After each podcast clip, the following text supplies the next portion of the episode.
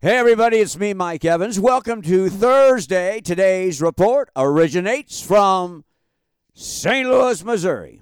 Love nugget, well, how about this?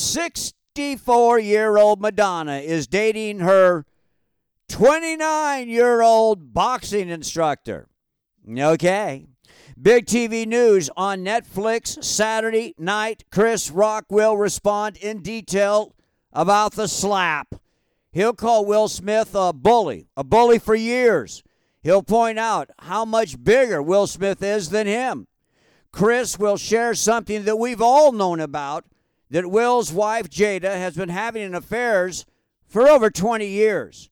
Chris will also talk about how he's always been a great friend to Will Smith, how he's always been loyal to Will Smith, and yet his friend attacked him.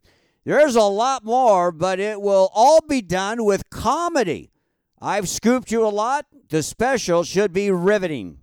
Just before Chris Rock's special, Netflix will air a show that's called The Show Before the Show, described as live commentary with personal thoughts from Matthew McConaughey, Arsenio Hall, Amy Schumer, Cedric the Entertainer, Jerry Seinfeld, Kevin Hart, and many others.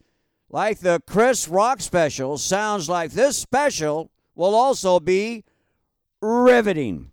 Interesting award show sidebar. Congratulations to Sally Field, who was given the Screen Actors Guild Lifetime Achievement Award. But how about Sally Field's son? I didn't even know about him, did you? His name is Peter Craig, who is nominated this year for Best Screenplay for co-writing Top Gun Maverick. Peter was also nominated in the past. Oscar nominations for the screenplays of Batman and Hunger Games. Show business. The BBC unions over in England have announced that they are planning the biggest strike in 13 years, which would black out almost all television. And this to happen just 4 days before the king's coronation. That's not good. We talked about Tom Brady wanting to do stand-up, but now we know Tom's people have been in serious talks about Tom hosting 13 roasts on Netflix, roasts of famous people, like the very, very old Dean Martin roast, which would allow him to be funny. Sort of sounds like a Hail Mary bomb to me. And odds and ends just named the 5 cleanest cities in America. I was surprised. I've lived in 4 of them. Number 5, Norfolk, Virginia, where my dad was stationed while in the Navy for 6 months.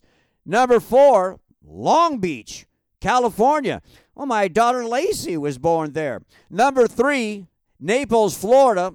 Actually, I've never been there, but number 2 is Virginia Beach, Virginia.